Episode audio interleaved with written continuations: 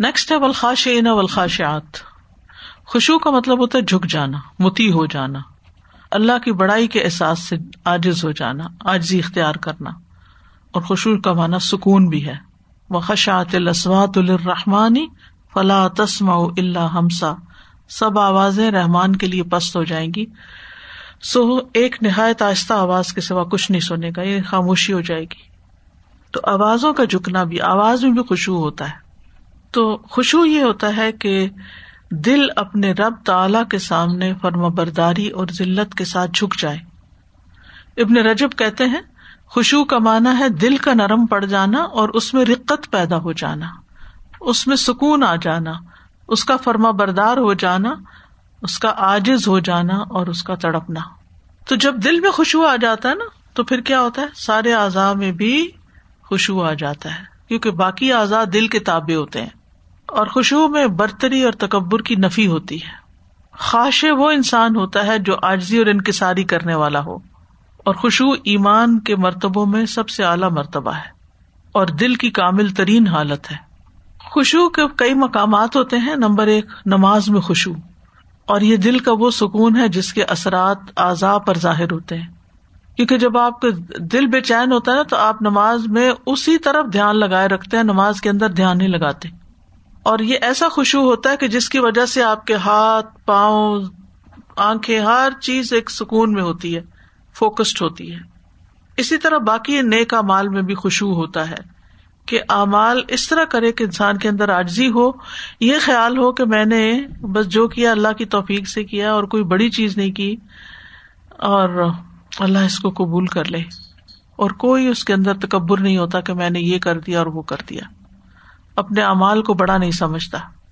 نبی صلی اللہ علیہ وسلم کی مثالیں ہمارے سامنے ہیں۔ جب مکہ فتح ہوا تھا تو کیسے داخل ہوئے تھے آپ؟ خوشبو کے ساتھ سر جھکا ہوا تھا آپ کا۔ اللہ کا شکر ادا کرتے ہوئے۔ تو خاشین اول خاشیات مرد بھی عرضی کرنے والے اور عورتیں بھی۔ اور اس سے انسان کے اندر ہمیشہ اللہ تعالی کی نگرانی اور اللہ تعالیٰ کی حیبت اور جلال کا احساس دل میں رہتا ہے۔ اور اس طرح انسان کا اللہ کا حکم ماننا آسان ہو جاتا ہے۔ وسطین بصبری وسلات و انہا لکبیرتن اللہ الخاشین جو خوشبو اختیار کرنے والے ہیں، جھکنے والے ہیں، ان کے لیے نماز مشکل نہیں ہے۔ اللہ دین یزن ان ملاق رب جس کو یہ یقین آ جائے نا کہ ایک دن رب کے سامنے جا کے کھڑے ہونا ہے، تو پھر وہ اکڑ نہیں سکتا۔ وہ ان ملے ہی راج ول متصدقین ول متصدقات صدقہ دینے والے مرد اور صدقہ دینے والی عورتیں یعنی صدقہ خرچ کرنے والے، اللہ کا قرب حاصل کرنے کے لیے مال خرچ کرنے والے۔ صدقات میں سب سے پہلے زکوٰۃ آتی ہے جو سب سے بلند درجہ ہے۔ پھر نفلی مال خرچ کرنا۔ نفلی مال یعنی زکوٰۃ تو فرض مال ہے نا۔ نفلی مال میں ایک تو غریب مسکین پہ خرچ کرنا ہے، لیکن اس کے علاوہ مہمان پہ خرچ کرنا، اہل و عیال پہ خرچ کرنا اپنی جان پہ خرچ کرنا یہ سب صدقہ ہے۔ اللہ کی رضا کے لیے انسان جو بھی مال خرچ کرتا ہے، سب صدقہ کہلاتا ہے۔ یعنی کہتا نا ان فکو مما رزکنا ہوں اللہ نے جو رسک دیا ہے، اسے روک روک کے اور سینت سینت کے نہیں رکھتے، بلکہ اس کو آگے دینے والے ہوتے ہیں۔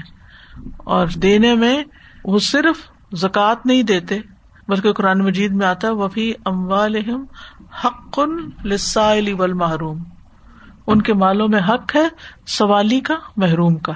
اور اس کے علاوہ بھی انسان محنت سے جو مال کماتا ہے، اور مال کی محبت تو ہر انسان کے دل میں اللہ نے رکھی ہے، پھر اس محبت کے باوجود اس میں سے وہ خرچ کرتا ہے، ضرورت کی جگہوں پر دیتا ہے، تو یہ سب اللہ تعالی کی پسندیدہ صفات میں سے ہے۔ تو صدقے میں ایک تو مال ہے دوسرا ہر خیر کا کام صدقہ کہلاتا ہے۔ ہر خیر کا کام صدقہ ہے۔ جان سے صدقہ، مال سے صدقہ۔ پھر مخلوق پر احسان، چاہے انسان ہو، جانور ہو، حیوانات ہو، کوئی بھی چیز ہو۔ نبی صلی اللہ علیہ وسلم نے فرمایا، کل معروف ان صدقہ۔ ہر اچھا کام صدقہ ہے۔ ابو ذر کہتے ہیں کہ نبی صلی اللہ علیہ وسلم نے فرمایا، تم میں سے ہر ایک کے ہر عزو پر صبح کے وقت صدقہ لازم ہو جاتا ہے۔ ہم میں سے ہر ایک کے ہر عزو پر، جیسے انگلیاں، انگلی کا ہر جوڑ، ہاتھ کا جوڑ، بازو کا یعنی پورے جسم کے تین سو ساٹھ جوڑوں پر صدقہ واجب ہو جاتا ہے، ہر روز صبح جو ہمیں دینا ہوتا ہے۔ تو ایک شخص نے کہا ابوزاری کہتے ہیں، میں نے کہا اللہ کے رسول، میں کیسے صدقہ کروں؟ میرے پاس تو مال ہی نہیں ہے، اب کیا کروں؟ آپ نے فرمایا، سبحان اللہ الحمد للہ اللہ اللہ اللہ استخر اللہ، یہ صدقے کے دروازے ہیں۔ امر بالمعروف اور نئی انل منکر بھی صدقہ ہے۔ لوگوں کے راستے سے کانٹا، ہڈی، پتھر ہٹا دو، یہ بھی صدقہ ہے۔ نابینا کو رستہ دکھا دو، گنگے بہرے کو بات سمجھا دو۔ کسی ضرورت مند کی اس جگہ رہنمائی کر دو جہاں سے اس کی ضرورت پوری ہونے کا تمہیں علم ہو۔ کوئی چیز خریدنے کے لیے کون کس شاپ پہ جائے، کیا رستہ، کیا طریقہ اختیار کرے، اس کو گائڈ کرنا، یہ سب صدقہ ہے۔ اپنے پاؤں سے دوڑ کر کسی مظلوم اور فریاد رس کی مدد کرنا۔ اپنے ہاتھوں کی طاقت سے کسی کمزور کو اٹھا دینا، اوپر کر دینا۔ کوئی گرا پڑا ہے، کوئی بے ہوش ہو گیا فینٹ ہو گیا ہے، تو اس کو اٹھانا۔ یہ بھی صدقہ۔ یہ سب تمہاری طرف سے اپنی ذات پہ صدقے کے دروازے ہیں، بلکہ تمہیں اپنی بیوی سے مباشرت پر بھی ثواب ملتا ہے۔ پھر اسی طرح بہترین صدقہ وہ ہے کہ جب انسان صحت مند ہو، مالدار ہونے کی توقع رکھتا ہو اور فخر سے ڈرتا ہو وہ بہترین صدقہ، کیونکہ جب انسان بیمار ہوتا ہے، مرنے کے قریب ہوتا ہے پھر تو کہتا ہے نکال دو۔ تو اس سے افضل وہ ہے جو صحت کی حالت میں کیا جائے۔ پھر اسی طرح سب سے افضل صدقہ اللہ کے راستے میں خیمے کا سایہ مہیا کرنا۔ ابھی وہ بوتھ لگا ہوا ہے نا، تو اس کو وہ اسپانسر کرنا۔ اللہ کے راستے میں خیمہ مہیا کرنا۔ اللہ کے راستے میں خادم دینا۔ یعنی کوئی شخص بیمار ہے، کوئی ایلڈرلی ہے ہو سکتا ہے آپ کے پیرنٹس ہوں کوئی خالہ کوئی نانی کوئی ماسی اب وہ اتنے بزرگ ہو چکے ہیں کہ اپنے سب کام خود نہیں کر سکتے۔ تو آپ انہیں کہتے ہیں کہ آپ کسی خدمت گار کو رکھ دیں، اس کی سیلری میں دے دوں گی۔ بہترین صدقہ ہے۔ کیونکہ آپ دیکھیے کہ کئی دفعہ ایسے لوگ بہت ضرورت مند ہوتے ہیں لیکن وہ خود افورڈ نہیں کر سکتے۔ اپنا کھانا پینا افورڈ کر لیتے ہیں، لیکن ایکسٹرا کوئی چیز افورڈ نہیں کر پاتے۔ تو کسی کی ایسی مجبوری میں، کسی کی ایسی ضرورت میں اس کے کام آ جانا یہ بھی صدقہ ہے۔ یا اللہ کے راستے میں ایسی اونٹنی دینا جو اونٹ کے قابل ہو یعنی جو ابھی مزید بچے دے سکتی ہو۔ تو صدقہ گناہوں کو مٹانے کا ذریعہ ہے، جیسے آگ کو پانی بجھا دیتا ہے۔ اسی طرح گناہوں کی آگ کو صدقہ بجھا دیتا ہے۔ اور جو شخص اللہ کا چہرہ چاہنے کے لیے صدقہ کرے اور اسی پر اس کا اختتام ہو، وہ جنت میں داخل ہوگا۔ پھر ہے وسائمین وسائمات، روزہ رکھنے والے مرد اور عورتیں۔ اس میں بھی فرض اور نفل سب آ جاتے ہیں۔ صدقے میں دیا جاتا ہے سوم میں روکا جاتا ہے۔ یعنی اپنے آپ کو روکا جاتا ہے خواہشات سے، کھانے پینے سے، نافرمانیوں سے، برے کاموں سے۔ اور اس سے مراد کون سے روزے ہیں؟ ایک نقطۂ نظر یہ کہ اس سے مراد فرض روزے ہیں۔ دوسرا یہ کہ اس سے مراد ہر مہینے کے تین روزے بھی شامل ہیں۔ یعنی رمضان کے روزوں کے علاوہ ہر مہینے کے تین روزے۔ کیونکہ تیس وہ ہو گئے ہر مہینے کے تین ہوئے تو تیس تیس ہوتے گئے ہر مہینے پھر۔ اور یہ بہترین عبادت ہے۔ نبی صلی اللہ علیہ وسلم نے فرمایا روزہ رکھا کرو کیونکہ اس جیسی کوئی چیز نہیں۔ بہت بڑی نیکی ہے۔ اللہ ہم سب کو توفیق عطا فرمائے۔ اور چاشت کے دو نفل جو ہیں، وہ بھی تمام اعضاء کا صدقہ ہے۔ اشراق ہوتا ہے جو سورج نکلنے کے پندرہ منٹ بعد سے شروع کیا جاتا ہے۔ اور چاشت ہوتا ہے جو دھوپ خوب چڑھ چکی ہو، تپ چکا ہو دن اس وقت۔ ففٹین منٹ پہلے تک۔ یعنی سورج نکلنے کے ففٹین منٹ بعد سے لے کر سورج ڈھلنے کے ففٹین منٹ پہلے تک کے بیچ میں جو بھی وقت آپ کو ملے آپ پڑھ سکتے ہیں۔ پھر ہے ولحافظین فروج ہوں ولحافظات اپنی شرم گاہوں کی حفاظت کرنے والے مرد اور عورتیں۔ زنا اور مقدمات زنا سے اپنی شرم گاہوں کی حفاظت کرنے والے۔ اب اس کے ذکر روزے کے بعد کیا گیا۔ یہ جو سیکوینس ہے نا، یہ بھی بڑا امپورٹینٹ ہے۔ روزہ جو ہے وہ شہبت توڑتا ہے اور حفظ فروج میں مددگار ہوتا ہے۔ اب اس میں آپ دیکھیے کہ بڑا جامع کلمہ استعمال کیا گیا کہ شرمگاہ کی حفاظت کی جائے۔ یعنی اس پر کسی کی نظر پڑنے سے اس کی حفاظت کی جائے، اس کو ننگا نہ کیا جائے۔ اور اس میں آپ دیکھیے کہ ایک تو ہے کہ انسان کپڑا ایسا پہنے جس سے کچھ جل کے، دوسرا ہے کہ اتنا ٹائٹ پہنے کہ انسان کے جسم کے آرگنز جو وہ سارے نظر آ رہے ہوں۔ تو یہاں پاک دامنی کی طرف اشارہ ہے۔ پھر فرمایا وزا کے اللہ کثیر وزا کی رات اور کثرت سے اللہ کا ذکر کرنے والے مرد اور کثرت سے اللہ کا ذکر کرنے والی عورتیں۔ اب دیکھیے کہ ساری چیزوں کے ساتھ کثرت کا ذکر نہیں ہے۔ کثرت سے روزے رکھنے والے مرد یا کثرت سے صدقہ کرنے والے۔ اس کے اندر ہی ہے جتنا جس کو توفیق ہو۔ لیکن ذکر ذکر کے ساتھ کثرت کی بات آئی ہے۔ نہ صرف یہ کہ یہاں، بلکہ صورت العذاب میں آگے فورٹی ون آیت میں بھی آتا ہے، یا الدین امن اذکر اللہ ذکر کثیرہ تو یہ جو کثرت سے اللہ کا ذکر کرنا ہے، اس کے اجر و ثواب کے بارے میں بہت سی چیزیں ملتی ہیں اور بہت اس کی تاکید ہے۔ اگر دیکھا جائے تو ہر عبادت میں ذکر شامل ہوتا ہے۔ ہر عبادت کے ساتھ ذکر ہوتا ہے۔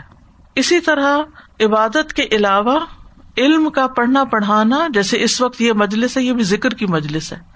ذکر یاد کو کہتے ہیں، یاد دہانی۔ اسی لیے علم کے مجالس کو ذکر کے حلقے کہا جاتا ہے۔ آپ کہتے ہیں، حلقے میں گئی، حلقہ۔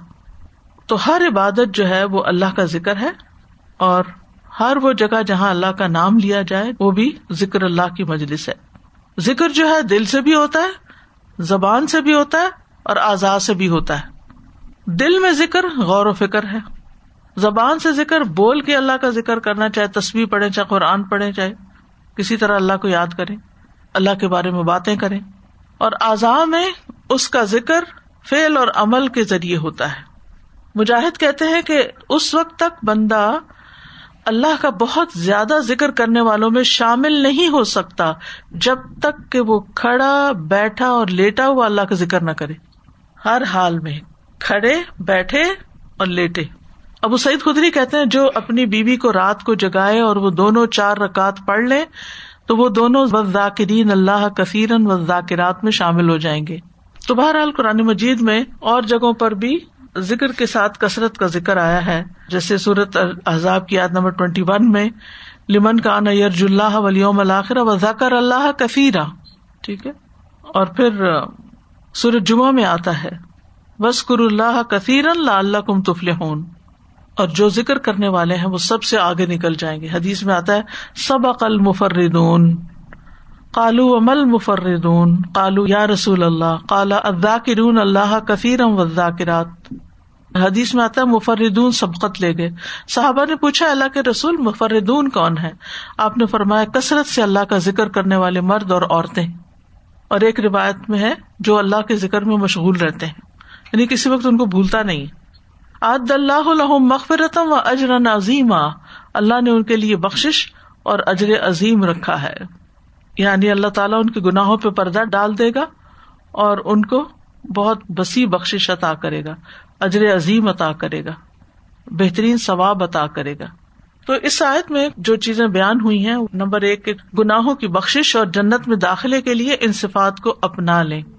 پھر یہ کہ یہ دس کوالٹیز جو ہیں ان کی فضیلت کا بیان ہے ان آیات میں۔ پھر یہ بات پتہ چلتی ہے کہ مرد، عورت عمل اور بدلے میں برابر ہیں۔ پھر یہ کہ مردوں کا ذکر پہلے کیوں آیا، عورتوں کا پہلے کیوں نہیں آیا؟ تو بات یہ کہ قرآن مجید میں دیگر جتنے بھی احکامات ہیں جن میں عورتیں شامل ہیں، ان میں مردوں کا سیگا استعمال ہوا ہے۔ یہ عربی زبان کا قصول ہے۔ دونوں دونوں کا ہر موقع پر کیوں نہیں ذکر آیا؟ اگر ہر جگہ پر الگ الگ عورتوں کا ذکر آئے۔ کتبہ علیہ کم سیام کتبہ علیہ کن سیام ایک کھیل بن جائے۔ تو جہاں بھی مردوں کا سیگا ہے، اس میں عورتیں شامل ہیں۔ یہ عربی کا ایک قاعدہ ہے۔ جیسے قمر اور شمس، سورج دیکھنے میں کیا ہے؟ بڑا اور چاند چھوٹا۔ سورج زیادہ نظر آتا ہے، چاند چھوٹا نظر آتا ہے۔ لیکن سورج ونس ہے، چاند مزکر ہے۔ تو اس لیے کیا کہا جاتا ہے؟ جب دونوں کو ملا کے بولا جاتا ہے تو قمرین کہا جاتا ہے۔ چاند اور سورج دونوں کے لیے لفظ قمرین بولا جاتا ہے۔ حالانکہ سورج دیکھنے میں بڑا ہے۔ لیکن عربی میں چونکہ مونس ہے، تو قمرین کہہ کے اس میں سورج بھی شامل کر دیا گیا۔ اور ویسے بھی آپ دیکھیں کہ مرد عورتوں پر قبام ہے۔ جب وہ سمر جائیں گے تو عورتیں بھی سمر جائیں گی۔ اور پھر یہ کہ ان صفات میں وہ سارے لوگ شامل ہیں جو اپنے معاملات اللہ تعالی کے سپرد کر دیتے ہیں اور جو یقین کرتے ہیں ان صفات پر اور انہیں عملی طور پر اپنی زندگی میں لانے کی کوشش کرتے رہتے ہیں۔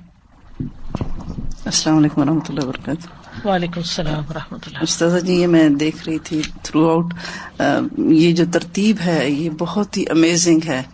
یعنی اسلام سے جو بیسک انسان شروع ہوتا ہے اسلام سے شروع ہوتا ہے۔ اور جب ذاکرات پہ آتا ہے تو یہ یعنی کہ ایمان کی معراج ہے۔ بالکل اسی اسٹیپ بائی اسٹیپ اور دوسری بات یہ کہ سیلف اسسمنٹ بھی ہے۔ یہاں پر جیسے ہم بچوں کو دیکھتے ہیں نا جب پیپر کر کے آتے ہیں تو وہ اپنے نمبر لگاتے ہیں۔ تو جتنے وہ لگاتے ہیں نائنٹی نائن پرسینٹ اتنے ہی آتے ہیں یعنی کہ ان میں کوئی وہ نہیں ہوتا۔ تو اگر ہم بھی اپنے یہ دس دس نمبر سو نمبر لگائیں اور مہینہ بھر دیکھیں کہ میرا کتنے نمبر آتے ہیں۔ بالکل۔ کہ تیس آتے ہیں یا بیس آتے ہیں۔ کہاں کھڑے ہیں؟ کہاں کھڑے دھوکے میں نہ رہ جائیں۔ اپنا محاسبہ خود کرتے رہیں۔ جی استاد جیسے یہ آیت اسٹارٹ ہوئی تو پھر اسلام سے اسٹارٹ ہوئی جیسے سسٹر نے بات کی ہے۔ تو اس میں میں دیکھ رہی تھی کہ اسلام میں آپ نے کہا کہ مسلمان اور منافق دونوں آ گئے اور اس سے اگلا درجہ آیا کہ مومنین۔ ہاں یعنی اسلام میں انسان داخل ہو جاتا ہے۔ لا الہ الا اللہ پڑھ کے۔ لیکن ہر کوئی پکا یا پورا مسلمان نہیں ہوتا۔ وہ کون ہوتا ہے؟ وہ مومن ہوتا ہے اگلا درجہ۔ بالکل۔ ایمان میں جو ہے اسلام بھی شامل شامل ہے۔ اب پھر اس سے اگلا درجہ آ گیا کہ کانیتات جیسے ہم اپنا ذکر کریں۔ اب کانیتات میں پھر مینات بھی آ گئی اور مسلمات بھی آ گئی ہاں۔ دونوں اور کانتات میں ڈومیننٹ ہے نماز۔ نماز۔ نماز کا قیام ٹھیک ہے؟ بالکل۔ نماز آ گئی۔ ہاں جی۔ و آخر داوانا الحمد للہ رب العالمین. سبحان اللہ و بحمد کا اشد اللہ اللہ اللہ انت استخر کا و اطوب السلام علیکم و رحمۃ اللہ وبرکاتہ.